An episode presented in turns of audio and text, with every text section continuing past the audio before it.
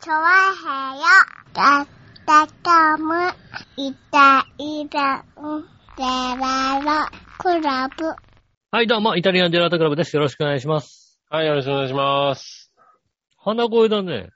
えそう花そう声。家をね、あの、実家の断捨離をいろいろと手伝っていたらね、埃で肺がやられましてね。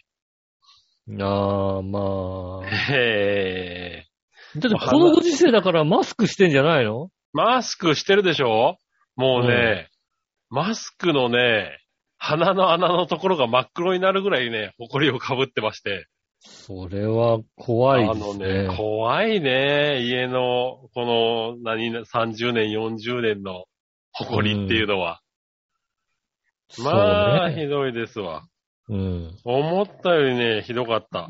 マスクを取ってみて分かった。ちちょょっとびっくりした。内側の鼻の穴のところがさ、真っ黒になっててさ、うん。あ、こんだけ吸ってこんだけ入ったんだ、みたいなさ。そうですね。そうそうん。う。うん。で、まあ、その後もね、ちょっとあの、DIY じゃないですけどね。あうの、んそこで出た、あの、古い家具とかね。うん。あの、古い椅子とか、で、まあちょっと、磨けば光る的なやつをね、はいはい。あのーちょっと直して使いたいとかっていうのがあったんで、まあまとめて、あのー直したりとか、削ったり、あのーなんだろう、塗装をね、塗り直したりとか、うん。はいはいはい。うん、そういうことをしてたら、やっぱりそこでもね、やっぱいろいろ吸ったんだね。あの、まあシンナそーうですねシンナー的なものとかもなね。的なものとかうね。ん。なんで、弱ってた肺をさらに弱らすっていうですね。うんなるほどね。 まあ、よくやっちゃいけないことをしちゃったんだね。うん。ええもう見事にね、もう喉から肺をやられまして。なるほどね。そうや。ええ鼻声っていうかもうガラ声ですね、これね。ああ、そういうことなんですね。なんか。そうなんですよ。もうう、んだからね、まあ今の時期だから本当にね、電話とかでするとね、もう戦々恐々ですよ、みんな。どうしたどうした、まあみたいなね。うん。まあでもね、ワクチンも打ってますしね。そうそうそう。まあ一応ね、で、まあ風邪ではないんですよっていうことをね、一応言って。うんそうですねん。あ、そうなんだ、みたいな話ですけどね。やっぱり、だから俺も、ちょっと怖いもんね、だからね。うまあ、ん。電車とかでやっぱりね、電車とかやっぱり空気が変わるとさ、やっぱり肺がやられてるからむせるんだよね。ああ、はいはい。うん。電車の中でむせるとちょっと人が離れるもんね、やっぱね。うん。そうね。あの、それぐらいの時にラーメンとか食うとむせるからね、なんかね。あー、ラーメンね。湯気とかさ、あるからそうそうそう。れだをかさら、湯食べ気ごと。物とかの湯気とかね、。うん。うん、香りとかに、あの、で、むせるんで、むせると止まんなくなっちゃうからさ、肺が弱いから。そうですね。うん。だね、怖いんだよね。だからね、ちょっと周りが敏感になるよね。やっぱり。そうですね。やっぱりちょっうとんごほごほされるとね。ご保護してるとね、なんでうね、んちょっとね、気をつけてはいるんですけどね。うん。まあでもね、あの、偶然、ついこの間、嫁うが、んあの、なんだろう、PCR 検査じゃない、簡易的な、あの、コロナの検査はいはいはい。を、あの、受ける機会がありまして、受けた結果、抗原検査ですかね。うん受けた結果、あの、陰性だったってことが分かりましたんでね。うん。ああ、なるほどね。うん。まあ、うんとりあえず、うちにはコロナ菌はいなそうだというのをね。ええまあね。はいはい。こんだけみっちり一緒にいるやつが陰性だったなら大丈夫だろうと思いながら、いままあすそりけど、ゃね。そうですね。確かにね。うんうんまあ。まあね、それそ決まったわけじゃないけどね。ただうんまあね、自分も何も出てないもんだからね。一応ちょっと安心したよね。うん。まあ気をつけてね。過ごせばそうそう。無症状とかね、そういうのも今あるからね。特に、あの、ワクチン打っちゃってるからさ。そうですね。うん無症状。そう。あの、症状が軽めで気づいてないっていうのもさ、あるかもしれないじゃないそうですね。あとはだから、あの、不特定多数のね、あの、うん女性との交際が噂されてるのでね。ああ、もう噂出ちゃってんだ、それね。うん。はいはい。まあ、しょうがない。そういうのもあるじゃないですか、やっぱはいり。はいはうい。ん。まあ、コロナはそこと、そんなに影響してないけどな、別にな。不特定多数のね、うん70人ぐらいの女性とのお付き合いがね。それは影響するな、多分な。うんうん。 ねえ。そんな元気が。が欲しいね、なかなかね。うん。そうですね。はいはい。ねえ。うん。確かに、それはありますけどもね。ねえ、そうそうそう。ねえ、うちのあれだよね、あの、母が、あの、なんだ、オレオレ詐欺的なやつでね、あの、うん父親が痴漢で捕まったみたいな電話があった時にね、そんな元気があったらいいねって言ったって話をね、長い聞きまあしあ、たけどそうですね、確かにね。え え確かにね。うちもそうなるタイプだ、多分ね。なるほどね。そうです、ね。よかった、そんな元気があってっていうね。た。うん。ああ、よかった。 そら、痴漢で捕まってよかったって話うですん。ね。うんそうか、あいつにもそういう性欲があったのか、みたいなね。うん。うんまあ、痴漢はいけない話ですけどね。はい。まあね、オレオレ詐欺ですからね。俺俺詐欺ですからね。うん。えーそんな笑い話になるぐらいの話ですよ、ううんちなんかね。なるほどね。うん。ええそうそう、ねえでもね、まあ、はい。ワクチンもね、まあ、あなたも2回打ったんでしょそうですね、2回打って、うん。あのー打ちましたので。はいはい。ねえ、も本う当だいにぶ2回打ったって人も周りにも増えてきてね。そうですね、本当にうんあのーちゃんと打ちたいと思えてる人に関しては、うん。まあもまあ、あのだいぶだうね。予約ぐらいは取れてる感じはしますね。うん。まあ、地域によってはね、まだ取れないってところもあるみたいだけどね。2回目がちょっと離れちゃってるっていうのね。うん。でもだいぶ、まあね、あの、全体で見ても60%とか70%に近づいてきてるってわけだからうん。ね。ことは、うん、かなうんりそのぐら打い。ちたまあいとい近くにうは意増え思てがるよね。うん。ね、ある方に関して言うと、そうだね。随分なってきてんのかな。なってきてだかるんらこでっすからだよね、ややっっぱりね。アメリカとかでもそうだけど。ぱりうん。その、やっぱり打ちたい停止のある人が打ち終わった後の伸びのね、低迷っていうかね。伸びしろとかね。まあ、うんあとはね、どれぐらい油断しちゃうかとかですよね。うやっん。ぱりどうしてもそうねこの週末に関しては、うん。まあ、銀座は、土曜日銀座で仕事だったんですけども、ああ、はいはい。まあ、しっかり人がいましたよね。ああ、そうですね。あのー金曜日に、あのーね、前回、全国的にね、この規制が緩和さそうれでますした。ね。緩は和されたのでね、い。うん。あの、土曜日の日にね、仕事でしたけどそも。うそう。まあ、そのね、みんなで仕事時してまはす台よ風でね、ちょっとあんまり人出が、みたいな話でしたけどね、翌日、この週末はやっぱり人多かったみたいですね。いろんなとこ人ろががね。出てましたね、しっかりね。うん。なんだろう、お店がちゃんと並んでましたね、なんかね。飲食店とかも、あー。そうなんだね。なんか人気のあるお店とかだとなら、カフェ、いいカフェとか並んでたりしましたね、なんうかね。ん、うん。そうなんだね。ねえ、だから随分、ああ、来るようになったんだね、と思いますよね。まあ出たかったんでもあるしね、きっとねう。ん。やっぱり緊急事態宣言解除っていうのはやっぱ、大きいのかな。大きいですね、ややっっぱぱりねりね。うんだからこっからだよね、またね。これでまたね、増えて1ヶ月後にまた緊急事態宣言ってなったらね。うん。うん。うん、もう、もういい加減にしろって話になるからね。そうですね。うん。さすがにね、こっからどうなるかっていうのはちょっとありますけどね。まあでも、まあね、あの、なんでしょう、あの、アメリカみたいにね、各国、各国みたいに、マスクもしなくていいよみたいなことはまだ言われてないですからね。ああ、まあね。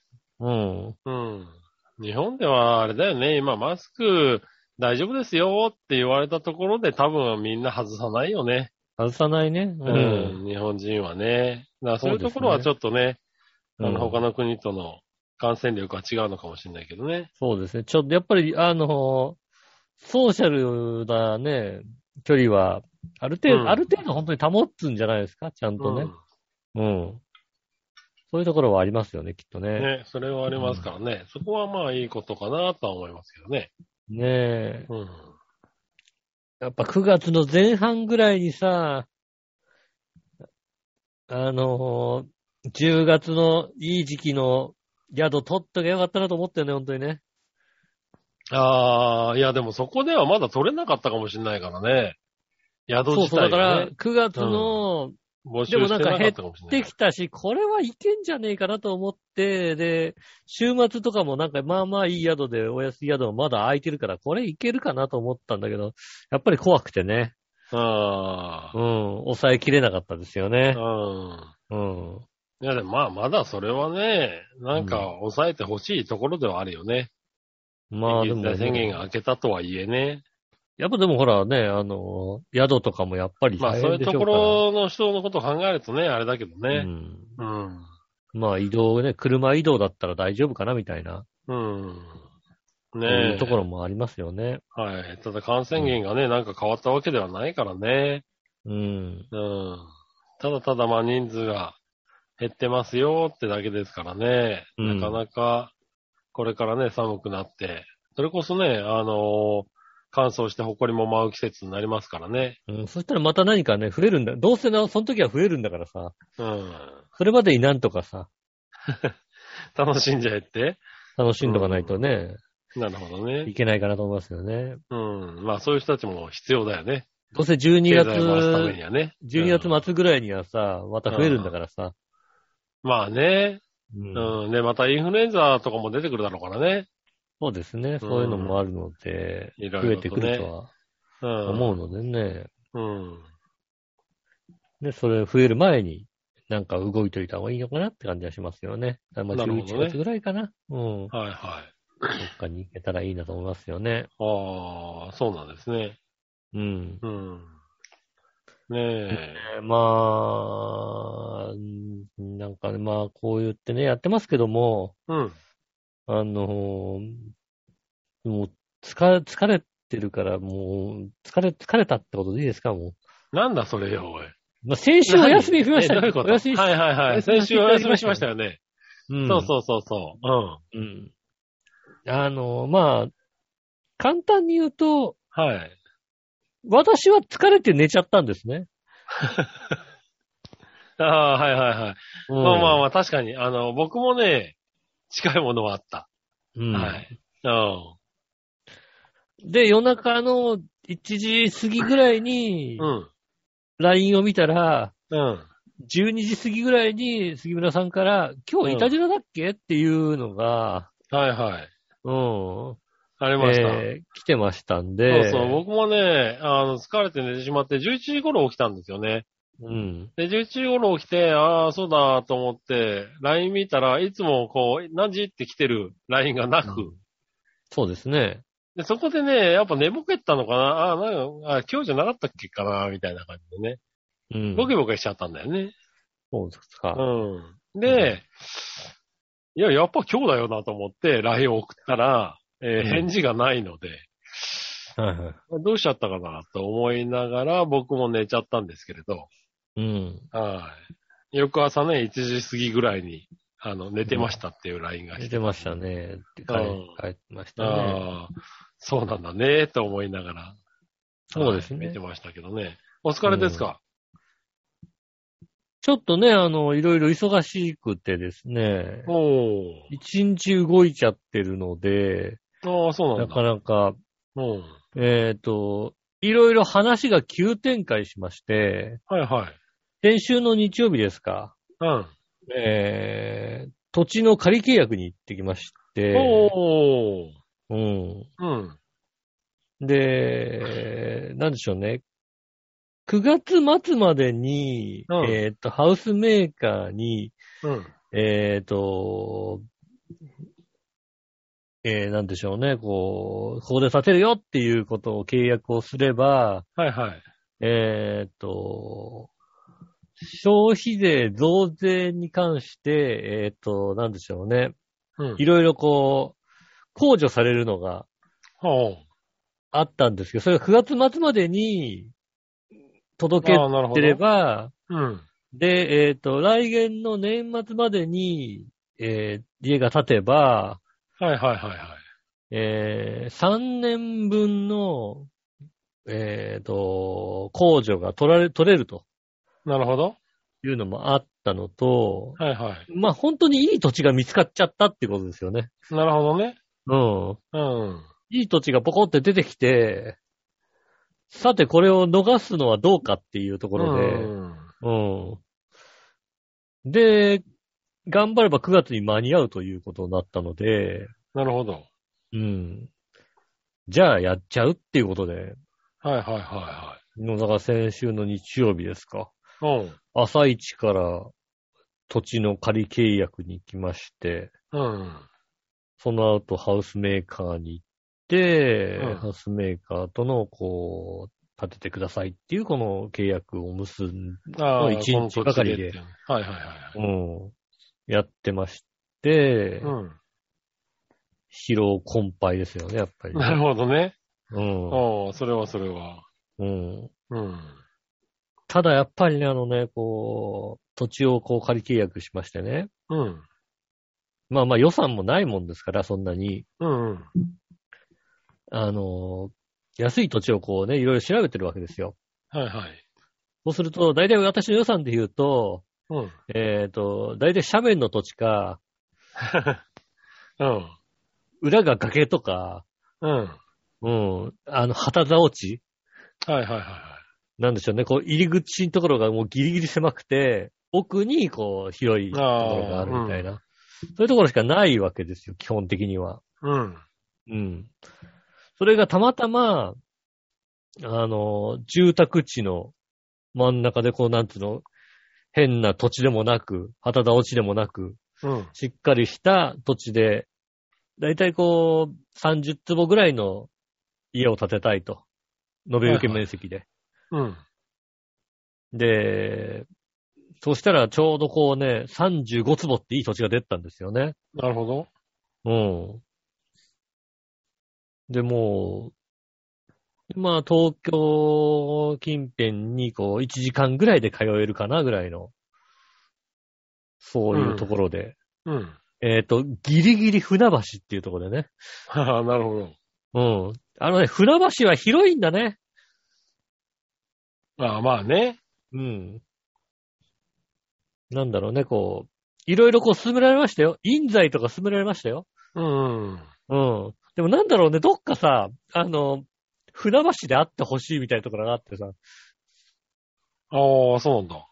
とか、あと東京からの距離とかね、うんうん。なんかそういうのもあって、まあなんか船橋の方がいいかなとかそんな感じですよね。なるほどね。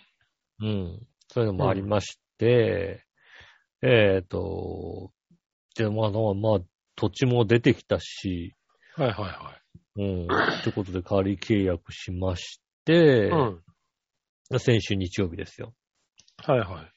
で、今週日曜日はそのハウスメーカーの、あの、体験施設みたいですが、こういう構造ですよ、みたいな施設がああ。はい柏にあるんですけども、ほなうん一日がかりでずっと行って、うん。うん。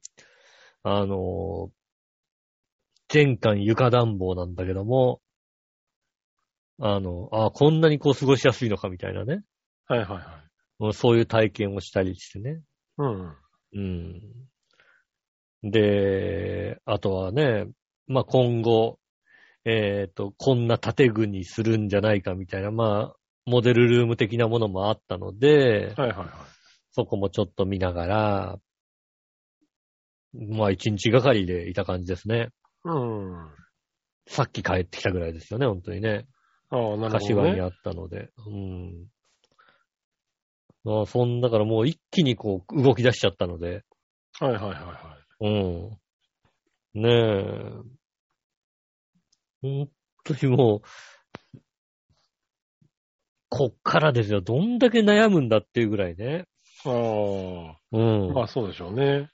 いろいろ悩、悩める、悩めることが多いね、本当にね。ああ、まあね。そっからだからね。こっからですよ。本当にうもう、ん。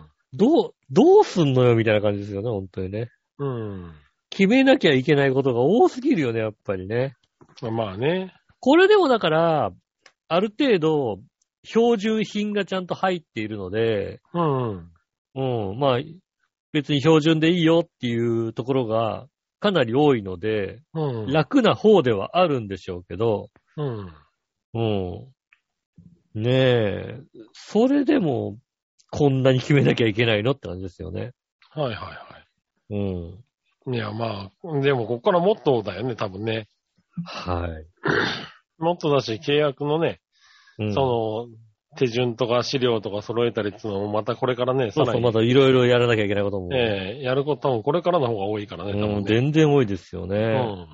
ううん。ん。もうね、ねえ本当にああ。ね、大変ですよ。だかうら。ん、まだね、土地の仮契約、ま、だからね、まだね。まずね、そう、そこまでですから、うねえ。ん。ねえ、まあこれからいろいろ。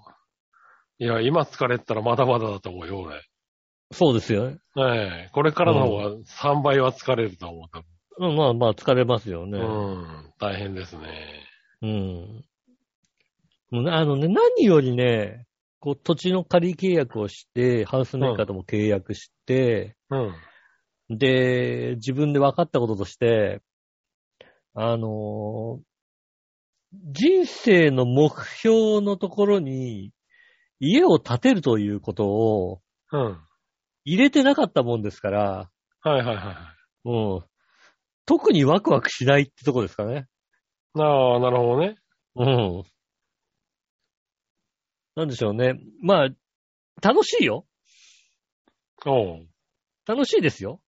はいはい。楽しいけど、なんていうの、こう、高揚感みたいのがさ、いや、俺は家を建てるんだ、みたいなさ、はいはいはうん。あの、そういう、あのね、周りの人の反応の方が大きいよね、やっぱりね。い。おう。なるうほん家を建てるっていうと、ど。うん。ああ、すごいね、と言われて。はいはい。で、私どちらかっていうとなんかこう、いろんなこう、あの、状況的なこう、なん消去法として、家を建てざ建てざるを得ないみたいなところになってきたので、うん。うん。ねえ、東京の方には戻りたいと。東京の方、うんね、でも東京の近くに戻りたいけど、まあ東京1時間ぐらいでね、うんやっぱ2時間半の通勤はきついと。ね、1時間ぐらいでなんとか行けないかということを、まずも、まず一つああったわけですよね。はいはいはいはい。で、でも、家に猫がいると。うん。しかも5匹いると。うん。うん。で、そうすると、どうしてもね、あの、賃貸住宅なんて、ちょっとまたぬ難しい話なわけですよね。うん。うん。まあね。賃貸で借りようとすると、5匹みたいになるから、うん。難しいと。難しいって、じゃあ家を、ねえ、買うか、ねえ、建て、建て、建て売り住宅を買うか、中古住宅を買うか、みたいなところの中で、あの、やっぱこのね、あの、まあ、ちょい古い家に住んでると、なんでしょうね、こう、断熱ができてないと。うん。で、この夏、見てたら、まあ家で仕事してることが多かったじゃないですか。うん。そうすると、あの、結構みんみんなというか、暑さにやられてるわけですよね。うん。うん。で、私は割とこう、あの、自分のいる空間はさ、ガンガンエアコン、ガンガンエアコンとか、まあまあちゃんとエアコン入れてるんですけど、うん。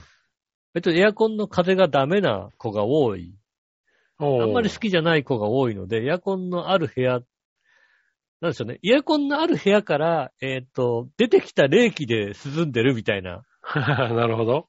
うん、うん。子とかいたり、もう、まあ諦めて窓際でこういたりすると、もう暑く、暑くてもう乗ってーってなってる感じがあったので、うん。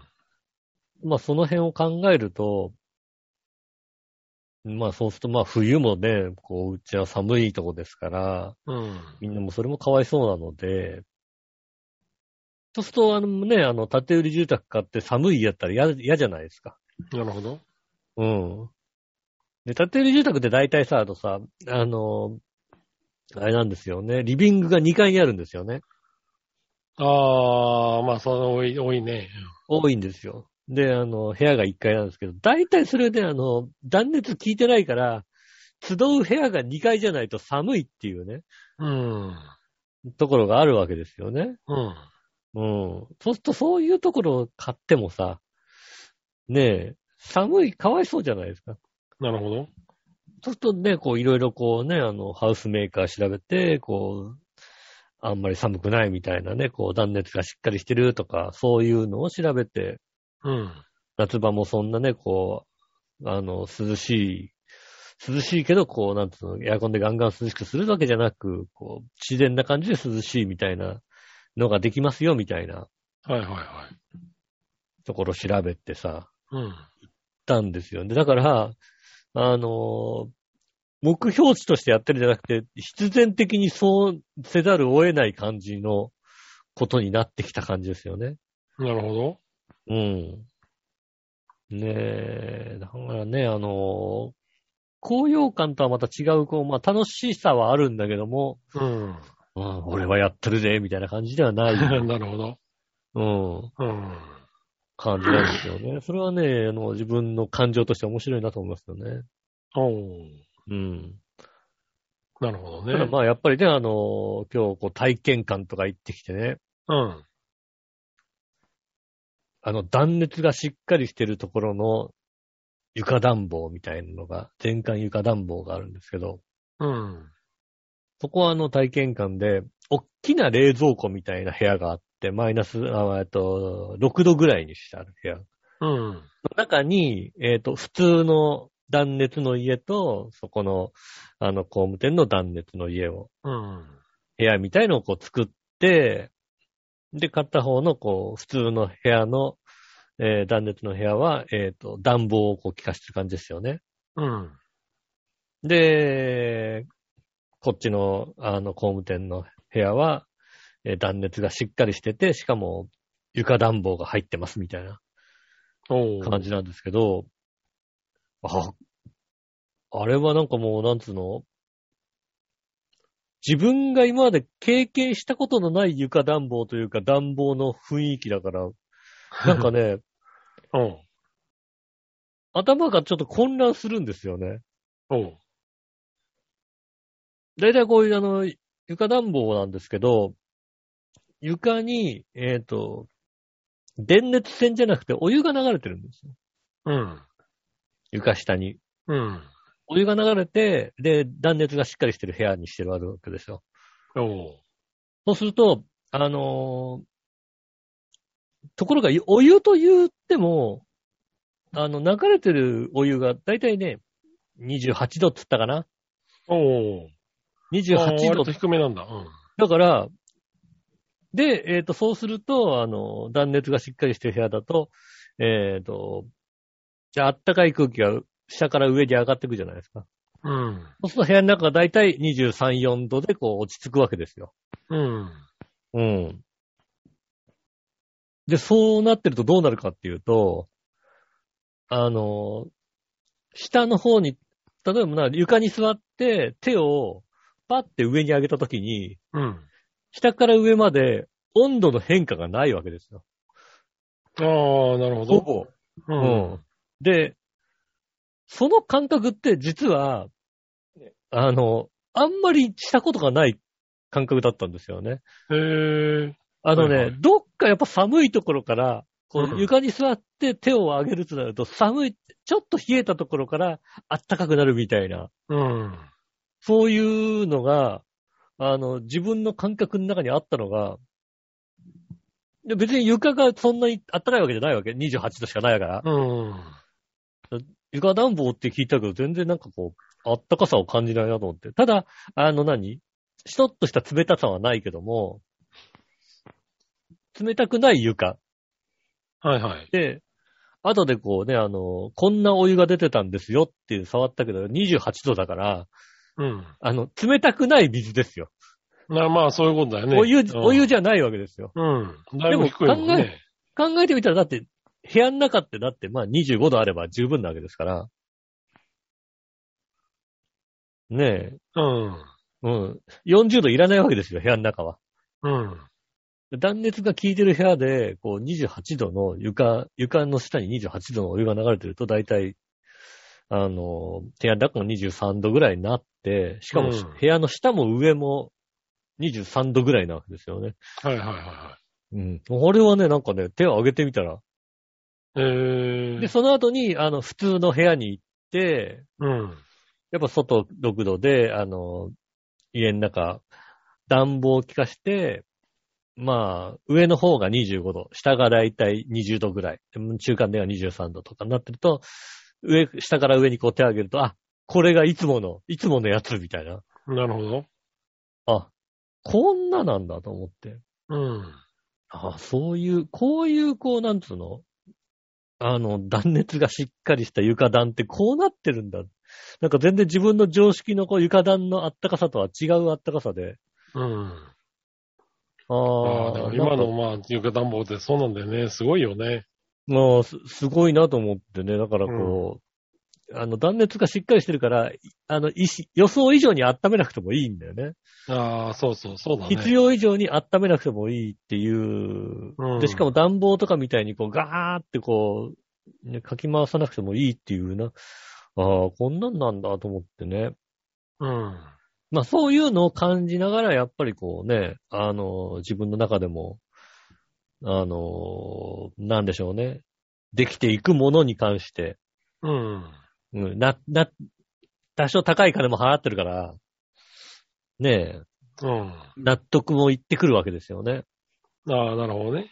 うん。あの、一応資料とか、あの、なんていうの、ブログとかで他の人が作ってるのを見ると、いい、いいって書いてあるけど、本当はいはいはにいど、何がいいまあ、の実か。際それをね、自分の家につけるかどうかはね、うん。悩むとこだからね、確かにそうね。そうそう。ね。それどうなのかと思ったけども、あ、こういう良さがあるんだと思って。はいはい。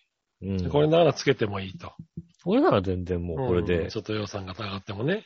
うん。あーこでも良さなくてもそう、そういうのはね、確かに実際にやってみないとわかんないところだからうね。ん。あれはね、なんだろう、あの、自然すぎて不自然っていうな、なんだろうな、こう自分の、うん自分の今まで経験してたあったかい部屋、あの、あったかい部屋のこう常識がなんかこう、覆るというか。そうそう、だからそういうのをね、だから、うんやっぱりその、なんだろう。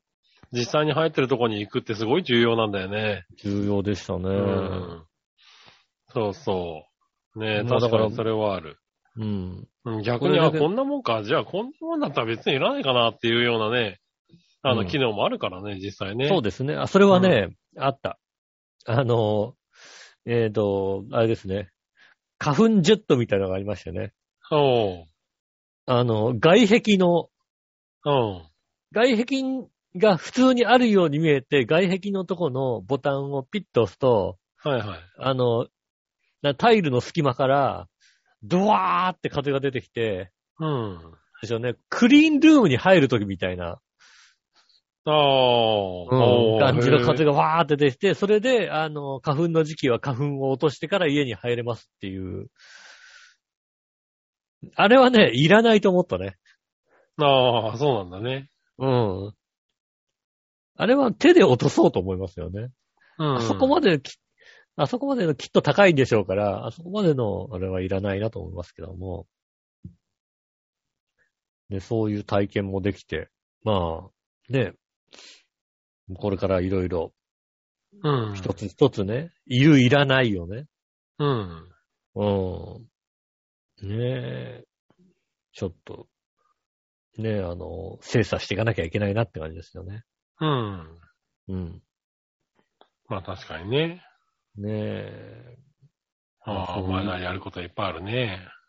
まあそうですね。やることはいっぱいありますね。うん。ただまあ、あの、いろいろこう外出して、あの、ずっとやらなきゃいけないのは、まあ好きだかなと思うので。ああ、あとなるはほ本当にもうい、もうい打ち合わせとかも全部ズームでやるみたいな感じですし。ど。ああ、まあそうだね。今そういうのが多いからね。うん。うん。そうなってくるそうなので、うん。まあ、それはそれは。しっかりした、ね、測量とかをするみたいなので、うん。うん、これで今月半ばぐらいに測量が終わってから、うん。設計士さんから、こう、家の、ね、あの、間取り図が上がってくるみたいで。ああ、なるほど、なるほど。うん。うん。で、そっから何何度もこう、行ったり来たりするって感じですよね。はいはいはいはい。でそこから本契約が始まるわけだね。そうですね。うん。なるほど。それはそ れは。で、その間に、こう、なんでしょうね。今度はちゃんと立ってる家に泊まりにい行く泊まり会みたいなのあるわけです。ああ、なるほどね。うん事前にね。そうですね。で、一晩暮らしてみて、やっぱりこの設設備いいね、みたいな。なるほど、なるほど。うん。これを使うかとか、うん。こんなライトが欲しいとかそういうのをこう、ちゃんと、やるみたいですね。うん。えーそうなかねな。か、なかなか、なかなかですよ。あうん。あ、まあね、確かにね。で、その辺をね、しっかりやってからじゃないとね、実際、そうですねう。ん。うん。あの、本当のね、あの、設計とかね、そうです、そうでうす。ん、本見積もりにはね、まだ遠いからね。そうですね。うん。そうだね、こっからね、今のところはまだね、あの、夢の家なわけだからね。そうですね、夢の家です。今から、そうそうそう。そこっこかららか現実の実際家に現実のその設計書に合わせて、うん。ね、本見積もりをしていくっていう。うんそうです。ね。ね、とこだよね。そうですね。うちなんかリフォームだからもう、いや、どちらかというとそっからだからね。ああ、なるほどね。うん。もう、現実が目の前にあるからさ。うん。うん。これをどう、より現実的な家に建て替えるかっていうさ。そうですね、確かに。うん。そっからやってるから、まあうんまあ大変ですよね。うん。ね、それはでも、大変ですよね。それそうでそうそう話を聞いてるとね、それもそれでね、それはそれでそうなんでね、あの、うんそっから夢が見えれなくなってくるからね。なかなそかうですね。ね。うん。そうそう。まあ、それはそれで楽しいんだけどね。ううん。ねえ。ねえ、ああ、そうですか。そそれれははそれいはろいろ。こう、うんねえ、えー大変、大変ですけども、うん。えー頑張って頑張って。いきたいなと思います。はーい。えー今週もねよろしくお願いします。それでははい今週も参りましょう。井上杉村のイタリアンジェラートクラブ。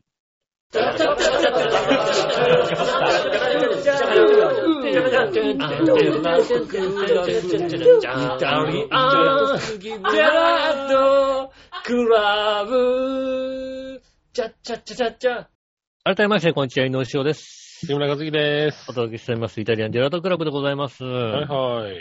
ねえ、こんな、こんなの毎日ですよ、本当にね。ねえ、大変ですね。ねえまあね、大変ですよ、本当にね。ああ、ねえ、なかなか。もう私は、うん。もう最近は、最近はまあいろんな打ち合わせがもう一通り終わって、あとはもうじ現実的に、もうどこまでの、こう、ものを本当に入れ込むか、いつやるか、どうういう、どこに頼むかみたいなね。ああ、そうですね。うんそれ、ぐらいかな調べるところは。うん。なんでね、まあちょっとゆっくりめにね、実際考えてはいるんですけれど、そうですよね。なんでね、特にやることもなくね、はい。うん。日々、子育てを頑張っている感じですけどね。なるほどね。うん。ね、今日もなんかこう、久しぶりにね、あの、一、日僕が見る日だったんでね。ああ、はいはい。あの、5、5、1ぐらいから、あの、自転車で子供を乗っけてね、出かけまして。まあ、身近なね、公園とかは、まあ結構しょっちゅう、まあ嫁が連れてってるんでね。うん。どうせ俺と行くんだから、こう、あんまり行ったことないとこに行った方がいいだろうってこはいはいはい。と。あのー、まあ、あのー、なんだろう。浦安の旧、旧町っていうのかな元町。元町地区ですね。うんはい。元町地区の方に行ってみようかなと思って。うんまあ僕が子供の頃遊んでた公園とかね。遊んでたところをちょっとぐるぐる巡ってみようかなと思ってね。それは、あれですね。だうん。って、よろしく、あれでしょエコーとかでしょだってうん、ないね、もうね。エコーとか、うんあのね映像ランドとかでしょだっえて。ー映像もないね、それね。うん、な。い。ないけども、でもね、うん本当にそんな感じなのよ。なんか行くとね、うんもう何にもないのよ、やっぱり。40年前ですからね。僕が遊んだ頃ね。そうですね。40年ぐらい前の話ですもん、確かにね。そうそう、でもね、浦安のいいところはね、なんだろう、街並みは変わってないんだよね、あんまりね。街並みっていうのかな、あの、この道の、このくねり具合とかさ。ああ、道こ、うあの、なん、確かなにねんつうのあれは。うん。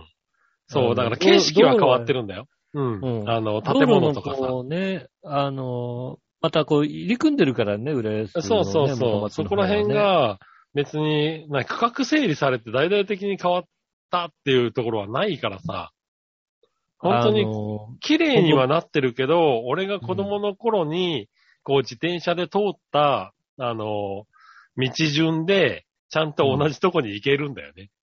あの、バツさんちの前ぐらいですよ、あの、綺麗になったの。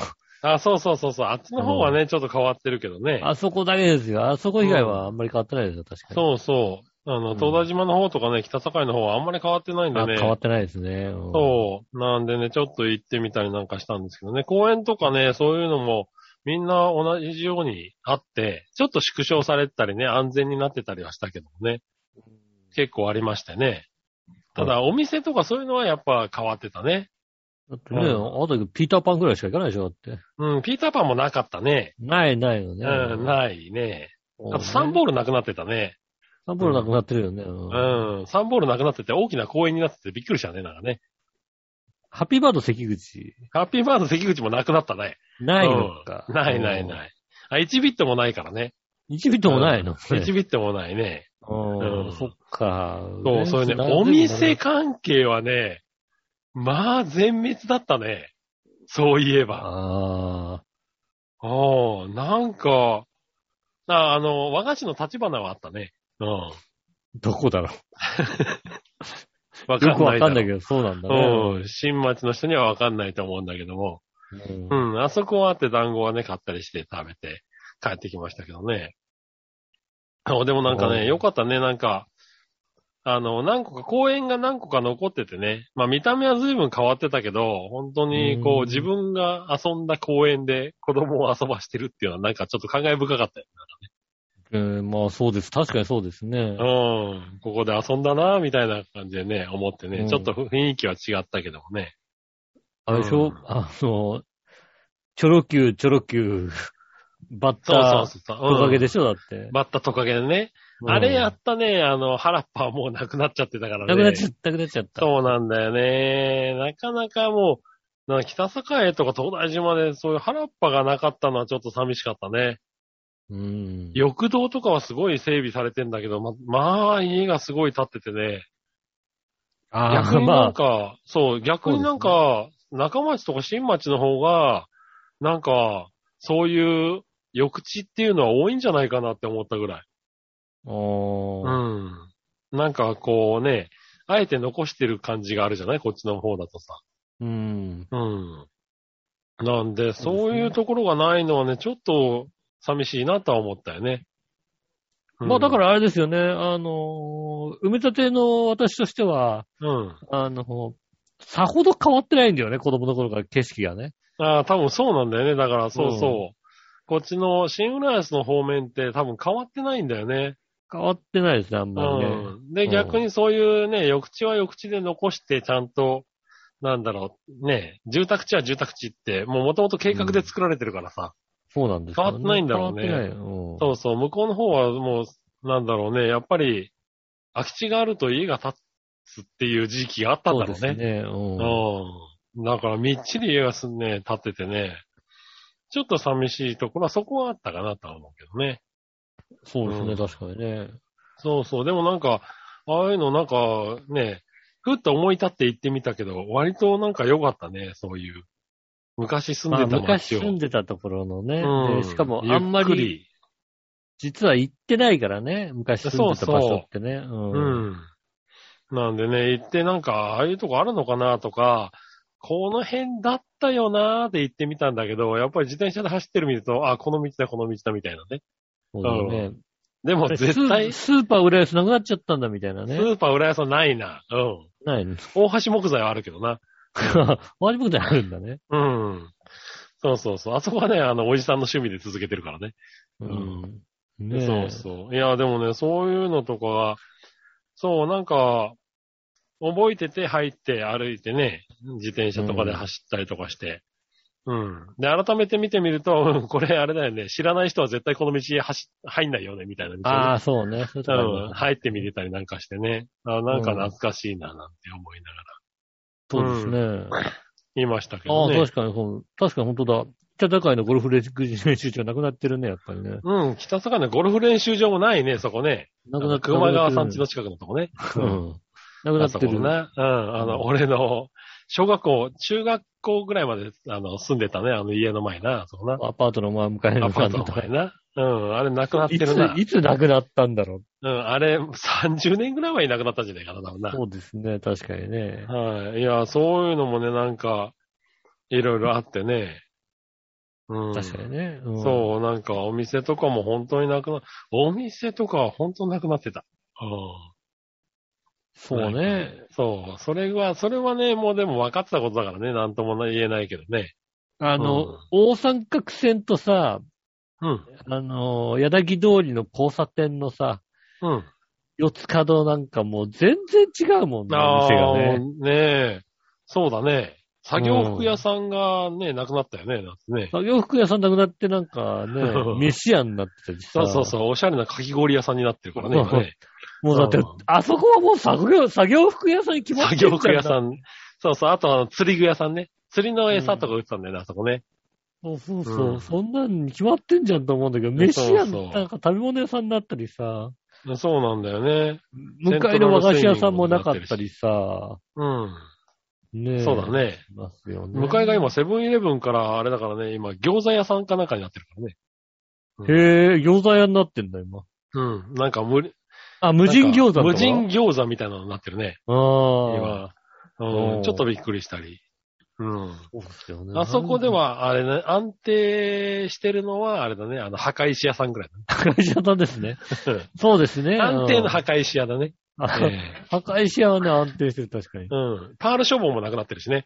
うんそうですよね、本当にはいね。だから全然なくなってんのにね。確かそう、に、ね。お店類はなくなってるけど、でも、その道の感じとか、うん。そのね、要所要所にあった、そのやっぱり公園とか、うんあの、小学校、幼稚園、そういうようなね、あんまりこう、変わらないようなところはちゃんとあって、うんう。ん。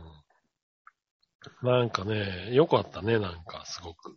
そうですね。うん。なんかね、子供を遊び場せに行って、なんか自分がちょっと楽しんで帰ってきた感じだったね。まあ、ねう、ん帰りにはね、あのね、コックドールエイトでご飯食べてね。そうだね、それもないね。グルメドール8もない。グルメドールもないからね。グルメドールもないの。うんないね。うん。うん今言ったやつを全部知ってる浦安市民何人いるんだ、 なあ浦安市民でも多分全部知ってるやつにそうそういないぞな。いないかな、やっぱり。うん、そっか。多分。。全部もう20年以上前に亡くなってるわ、多分な。 20、そうですね。20年以上前に亡くなったものしか言ってないですよ、確かに、言ね。ってい。ないね、多分ね。うん電気ランドもない。うん。電気で、電気なんとなくなっちゃったんだね。んそうですか。うんないですよね。辰巳そう屋でもすないし、ウエね。スウエスタンレーン、ウエスタンレーン、ウエスタンも、ウエスタンはパチンコ屋として今あるね。だかウらエスね。タンレーン、ウエスタンレーンの隣のバッティングセンターはあるでしょ、だって。ないよ。そないのそっちの方が先にねえよ。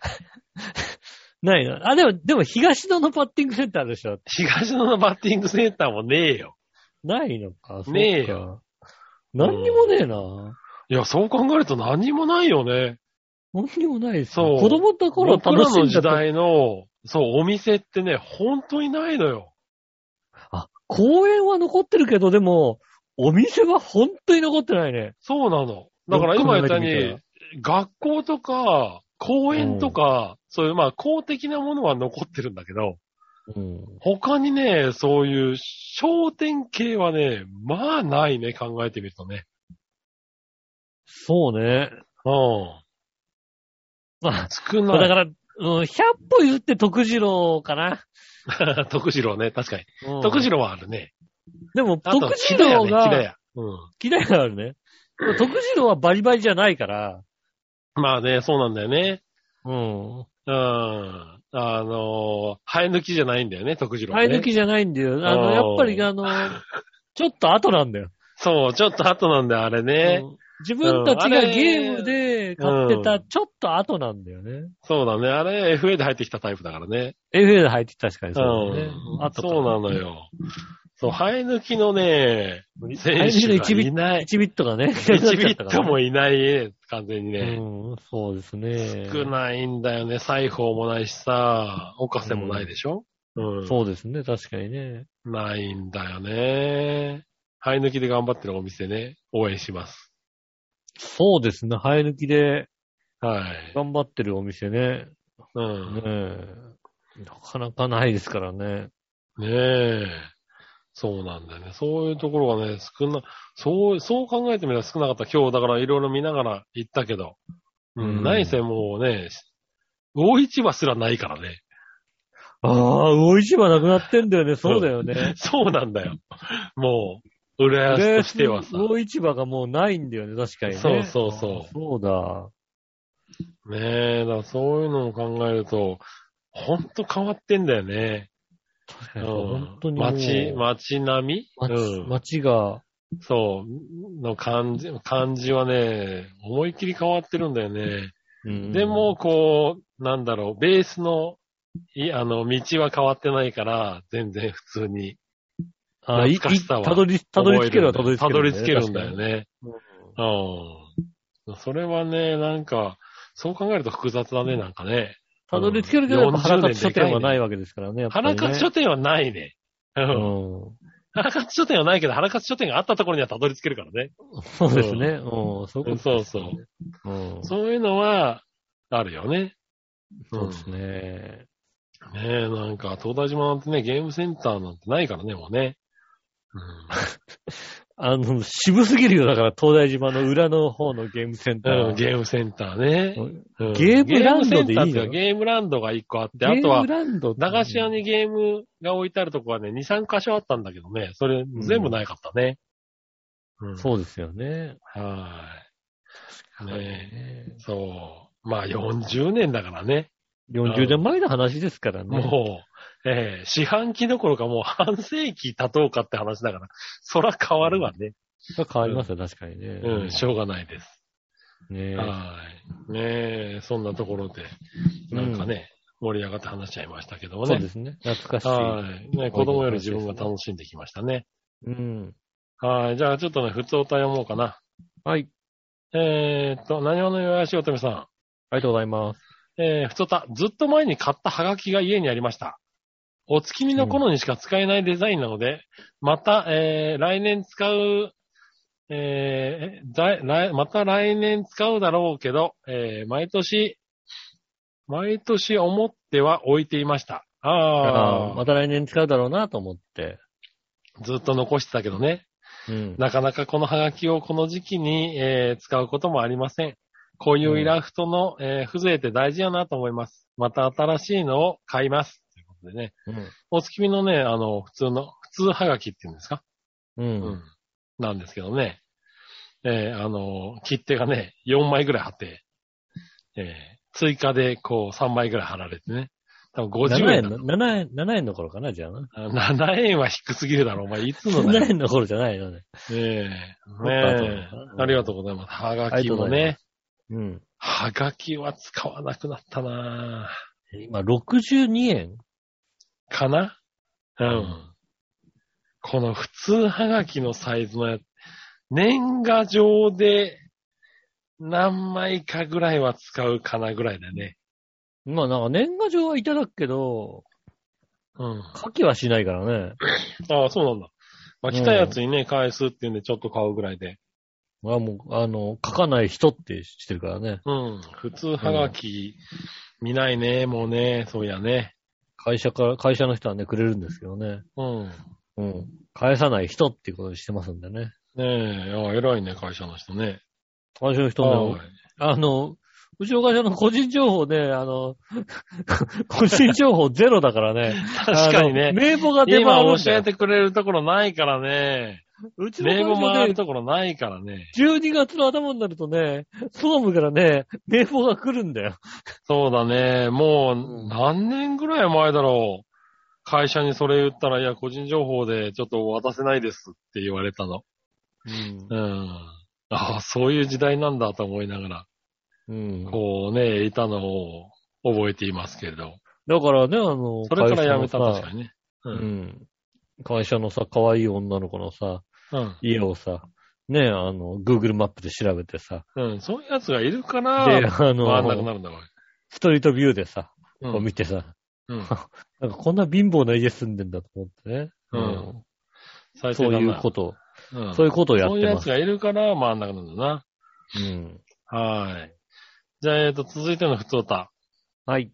はい、こちらね、早く読んであげたかったんですけど、すいませんね。なんかおっしゃってね。京奈さんです。ありがとうございます。えー、一週間のおうどん生活も終わり、あ、そ早うだ。速、サバ缶をいただきました。うん。おう軽く温めただけでそのまま食べました。うん。油が乗ってて美味しいです。もあう美味しいって書いてある88円のには戻りません。美味しいって書いてあったもんね、だってね。 88円のあんなやつを食べたんだ。そうだね。 ずいぶん安いな、おい。ずいぶん安いね。ずいぶん安いな。 88円もずいぶん安い。 88円のサバ缶すごいな。 円。うん。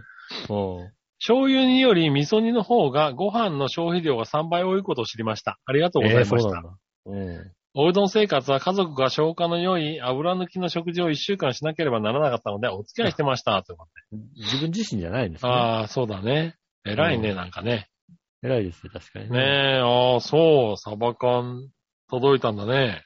そうですね、サバ缶の、えーっと、サバ、味噌に、水に、醤油に、のね、各2缶セットですね、6, 六缶セットですよね。おー、そういうの届いちゃった。え、そ、そんなこと言っちゃって大丈夫何がそれが届くんですよ。そ、それが届いたって言っちゃって大丈夫それ届いたんですよ。なんで俺の知ってる人は、147円のサバ缶を持って、なんかうん怒ってたけうーんと、ど。うん。ただね、ただ、今このね、メールを見て、うん。あの、ちょっと怒りは勘違いかなって思い始めた。そうだよね。う。うんなんでお前、いつも私が食ってるサバ缶より安いの食わなきゃいけねえんだよって、やつは言ってたので。うん。うん。いやいやいや、と。うんう。ん88円のがあるんだぞと。あるんだよと。うん。まずこっからだというのをね、伝えとかなきゃいけないのかな。うん。うん。ただ、あのー一応ね、もう毎週今チェックしてますからね、やつうは。うん。ん。ねだかリスナーら、さあなんにたはの6、巻パックが届いたっていうのはもうバレてしまったんでね。うん、あなたの奥様から、こうね、あの、住所、住所が来たよ、だって。届きたいよ住ね、所が多送分られね。住所が送られてきたから、君にね、あの、LINE でね、あのう、ん。 LINEPay のアドレスを教えろと。はいはいはいはうい。ん急に来たからなんでなんだろうと思ったんだよね。うん。LINEPay で150円送って、うんこれであのね、あの、サバ缶を買ってくれと。はいはね。い。ねえ。うんまあトップバリューのサバ缶買いましたよ。トップ150バリューのサバ缶を買って渡しとけと。うん。うん言いましたよ。ううん。ん。何を怒る必要があるんだ、だって。何を、何を怒るまず一番最初に怒ったのはあれだよ。なん、うん。何、あの、言いなりになって150円のサバ缶買ってんだって。うん。そんなの買うんだったら150円私によこせっていうので、まず怒られましだから、あのー俺はね、たよ。うん。あの、何もないのに物をあげたんだからね。感謝され、感謝されてもいいけども、文句 違言わう、れそるの必要はないわ前けでに頼まれた俺がやたら怒られ、なんか間に入ってただただ怒られるっていうですね。す。うん。うん。ね怒られる必要ないわけですよ。うん。あげたんだからってね。そうだよな。うん。うん。確かに。だから、君はちゃん、ちゃん、ちゃんと大お体だちんのそうだよ。 1円が入ってますから、ちゃんとね。うん。うん大体あれだよな。で、唯一、唯一ちゃんと、あの、何あの、お祝いを送った俺が何ももらってねえんだからさ。うん。うん。どういうことって話だよな。そうですよね。確かに。うん。うんなんか、で、ただ怒られるっていうね。うん。うんただ怒られたんですね。そうそうそうそうん。う。ねえ。これはね、理不尽。理不尽だね、それね。ええなんか理不尽だってことに最近気づいたね、なんかね。うん。うんあれおかしいなとね。うん。うん回帰祝いを送ったのは俺なんだけどなと思いながらね。そうですね。確かにそうですね。うんええ不思議に目を持ってる頃ですよね。でも、今日のさん、ね、美味しくいただいたということで。よかったうでんすそうね。ですね。よかったですね。ねいや88円このれに戻れなくなったっていうのはね、ちょっとね、あのーね、生活に、生活費に負担にならなきゃいけなあ、いそれ確かにね、申し訳なかったね、確かにね。うん。ね、こういう生活レベル上げちゃうとね、うんなかなか戻れないからね。我々もあれですよ、あの、あれ以来ね、正直ね、あの、安い生ハム食ってないですよ、い本や、当ほんに。とそう。ほんとそうなんだよ。うん、まあほらさ、あのなん食べ放題のビュッフェとかにあれば取るけど、うん。うん。あの、安いわかるわ生かハるムがうん買わないですよ。安いのっていうかね、あの、そこそこに高いやつでも、なんか、あ、ああ、12ヶ月かって思っちゃうんだよね、なんかね。。そうなんですよね そこそこにいいやつでもね。うんそうそうそうそう。うん。なんかね、ああ、イベリコの12ヶ月ねって思っちゃうんだよね、なんかそうなねん。ですよ。うんそうそう。あれはね、うん、やられてる。 24時間、24ヶ月過ぎないとやっぱりね、そうそう乗そっう。てこないやよねなっんぱて24ヶ月からだよね、この、どんぐりの香りがするやつはっていうのをうん思っちゃうんだね。あれはいけない。。うん、あれはいけなかった。ねよろしくなかったですね、確かにねね。そういうこともありますんでね。ねえー、なんとかね、88に戻しておいてくださいね。そうですね。はい。というあこととね、でほんすとかね、また送ってくださいね、ほんとにね。あのはい、またね、生あハの生ハムね。生ハムを送ってください。そっちか、そっちに言ってるのか。ううんん。ね欲しいものがあったらね、言ってくださいね。ももらえるう、かももうしれダない。メですよ。もう、もうだってあれですよ。家建てちゃうからもう金ないですからダメですよ。なるほどな。うんう。ん今までみたいにね、あのね、金なんかね、どっからでも出てくると思った状態じゃないですからね。ああ、まあな。うん。はい。あの借金生活ですからね。 100均生活ですから、もうないですからね。だから、150円ですからね。ああ、そう、そこ、そこなんだね。うんまだ大丈夫だと思ったんだよね。うん、残念でしたね、本当にね。はい、じゃあもう一個、ふつおた。はい。えーっと、小原茂史さん、ありがとうございます。局長吉野さん、我のお姉さん、ファーウェイの副社長さん、いつも牢獄から聞いています。 まだ牢獄にはいないだろも う、もうあれですよね、釈放されてましたよね。もう釈放されたのだって、もう、う。ねでも確かにそうう、もう一回入る、まあまあ、まだ、まだ入ってないだろうな。うん。さて先週、うちの施設でクラスターが発生してましたって話をしましたが、はい、あれから事業再開の目処がつき、9月末に、えー部分的に解消していくことになりました。ああ、よかこったれです先々週届いてるね。うん。私も2週間の自宅待機を経て勤務を開始しましたが、その期間中に今ではちょっと時代遅れになってしまいましたが、ブログを始めました。ああ。おはいはいはー、い自宅待機の間にね、うん。 3日で15本ほど記事を上げ、知り合いすごいにねブログ始めてよと伝えました。もう気合入りすぎだよね。このペースはね、続かないから。うん。うんねえ、いいねは増えず、やっぱり知名度って大事だなと思いました。うん。職場の公式 LINE を作ってみたり、いろいろもがいてみましたが、やっぱり一番忙しいのは家事でした。はいはい。そんなわけで私の自粛期間はあっという間に過ぎました。もう少し自粛していたかったです。というと不謹慎だと思いますが、現代人的にはもう少しゆとりが必要ですね。ではでは、あーゆとり世な代る直前生まれ。とうん。ありがとうございます。まあね、ねえあの、特にね、別になんかこう、あの直接ね、あの、病気だったわけでもないですからねう。ん。いや、うんでもやっぱりね、この2週間の自宅待機の間に追い込まれちゃう人とかね、うんあのーいるらしいからね、こうやってなんか、うまくこう切り替えて、こうね、気を紛らわして、うんちょっと不謹慎かも、確かに不謹慎かもしれないけど、もう少しやってたかったな、ぐらいで戻れるのがね、いいんだと思うよ。うん。まあ、そうですよね。ん本当あのね、えっ、と、自宅、自宅療養で、家族の人が自宅療養になって、うん。でも、その家族の人が、えーかからなかった場合うん。は、えっ、と、最長で、えー24日自宅待機になるんですよね。ああ、そうだね。うんう。ん。そうそうそう。ねえあの濃厚接触者が10日間濃厚接触者になっちゃうから、うん。濃厚接触の状態が10日間あって、そっから2週間、 14日。間。う。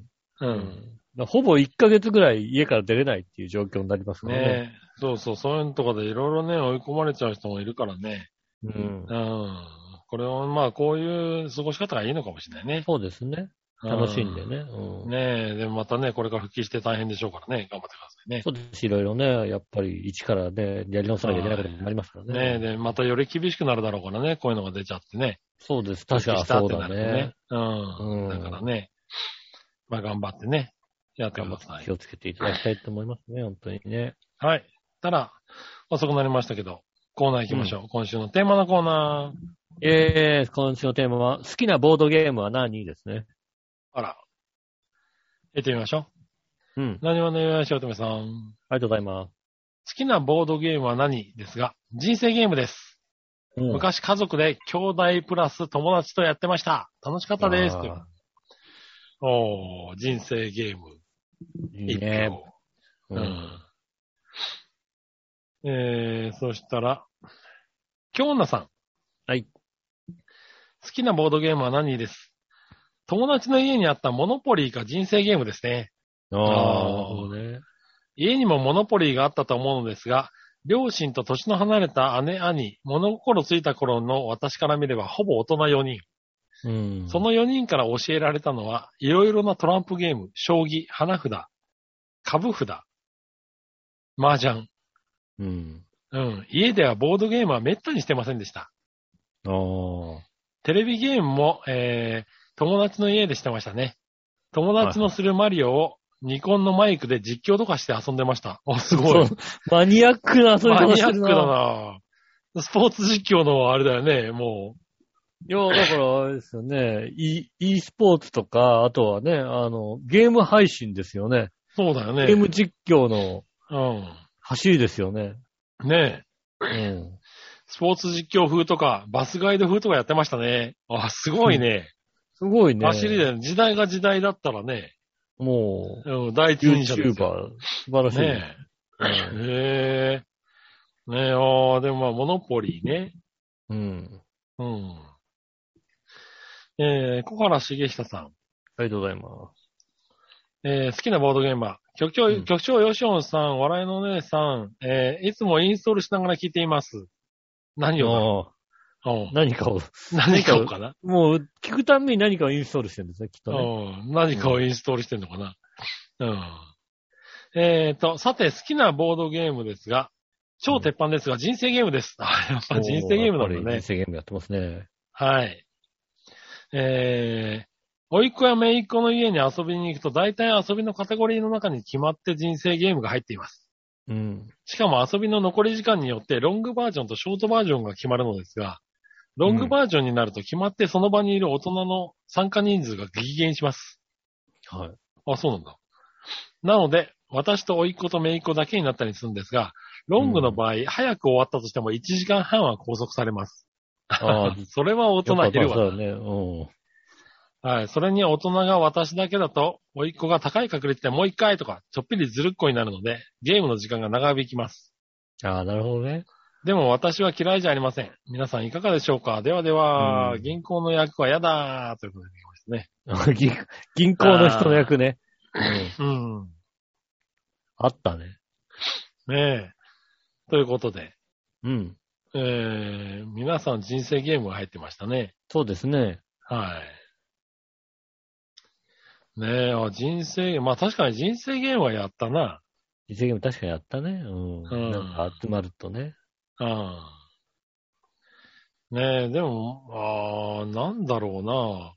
ボードゲームね。まあ、ドンジャラとか、ドンジャラはボードゲームああ、どうだろドンジャラとか、僕が子供の頃、なんか兄弟家族とやってたのはドンジャラだったな。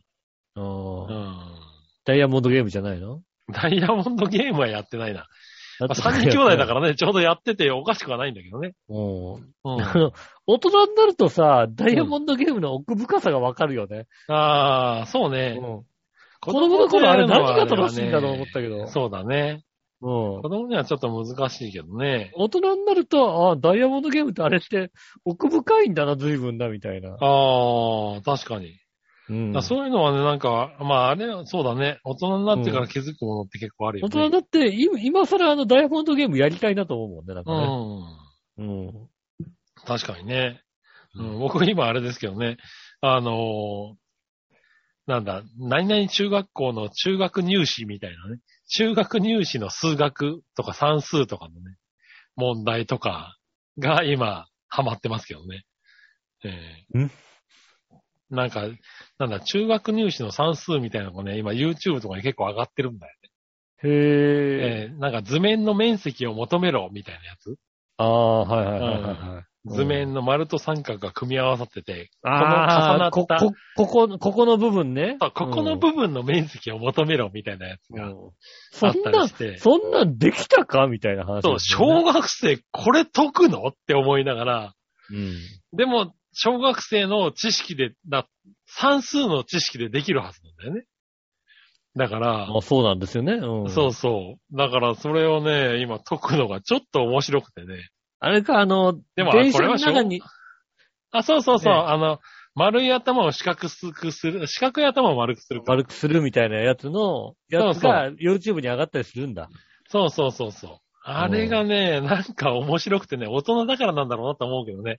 子供の頃うんこの気持ちがあったら数学すげえ得意だったんだろうなと思うけそうだね、多分ね、そうですど。ね。うん。うん。なんかね、ちょう、今ちょうどいいの、なんか。うん。知能指数があれなのかな、あー小学生の算数ぐら小いなの学かな生の算数ぐらいがね、頭の働きぐらいが。ほら、それ以上言っちゃうとさ、わかんないからさ、あそうそうあそう。のあの一生懸命解こうとしないからね。うん。あの、本当に、そのね、あの、数式を覚えてないとダメだとかってのは出てくるからさ。それも完全にあれだよね、脳トレゲームをやってる感じだからね。そうそう。だから、ほんと算数ぐらいで解けるっていうのがね、面白くてね、なんかね、うん。ちょっとハマってるね。ボードゲームの話じゃないけどね。うん。うん。まあ、昔はドンジャラでしたかね。はういん。ねえ。はい、ありがとうございます。ありがとうございます。はい、えー、続いては、えー、さあ、どっちのコーナはい、えー、さあどっちのコーナーですね。チーズフォンデュはアヒージョ、どっちですね。ー、なるほど。うん。えー、こちら、京奈さんから言ってみましょう。チーズフォンデュ、あアヒージョどっちうん。チーズフォンデュです。はいアヒージョは食べたことがありません。田舎にそんなこじゃれたもんはありません。あるだろう。 アヒージョがない地域ある あるだろう、だっうて。ん。ちょ、ある、今ただ結構ひらいひ広がってるよ、だって。アヒージだョ。って、ただのオイル煮だぞ、だって。まあ確かにね。うんそう言っちゃったらそうなんだけども。ニンニクの入ったオイル煮込みでしそょ。うそうそう。あの、うんだから、まあね、この話をしてたあれだけど、あれ、俺、あれがなんで美味しいのかよくわかんないんだよね。うまいじゃん。いや、うまい、まあ、うまいっちゃうまいかもしれないけど、あれもうだって、オイル煮だ、だから素揚げじゃんって思っちゃうんだよね、なんかね。うん。揚げはしないよ。まあ、揚げてはいないけど、でも、あね、うん油で煮てるわけでしょ、だって。油に似てるんじゃんだって。あれをだからさ、ね、うん。あの、えーパンに、パンつけて食うのがうまいわけじゃんだって。そうなのうんあれがね、なんかこう、よくわからん。まあ、いや、まだありますからね。まあ、そうだありますよ。はい。何話のよしおとめさん。チーズフォンデュはアヒージョ。うん、難しいなどっちも好きやけど、今はしばらく食べてない方。チーズフォンデュで。ああ、なるほど。アヒージョは家でも普通に作れるけど、チーズフォンデュは道具がいるからね。火加大減変もだか難らしいし。ね。確かにね。あー確かにね。あーそうそう、うんアヒージョは確かに家で作れるね。アヒージョ家で作れますからね。はいはい。うん。うん、それはそうかもしれないなうん。ああ、でまあ、チーズフォンデュですかね。えー、コーラ茂久さん。はい。チーズフォンデュ、アヒージョ、どっち局長吉野さん、我のおじさん、朝総龍さん、いつもモンゴルでサッカーをしながら聞いています。あサッカーしてた。あん時だけだろ、サッカーしたの。朝青龍が。確かにな。うん。うん、しかも、い今、旬なのは白鵬の方だろそうだよ、だって。うう。うん。ん。ねえさてさあ、どっちですが、うん。私はなんとなくアヒージョな気がします。うん。多分、チーズフォンデュは食べたことがなく、おーおー、チョコフォンデュなら誰かの結婚式の二次会かなんかでドリンクバーのとこにあったような記憶があります。まあ、あるね。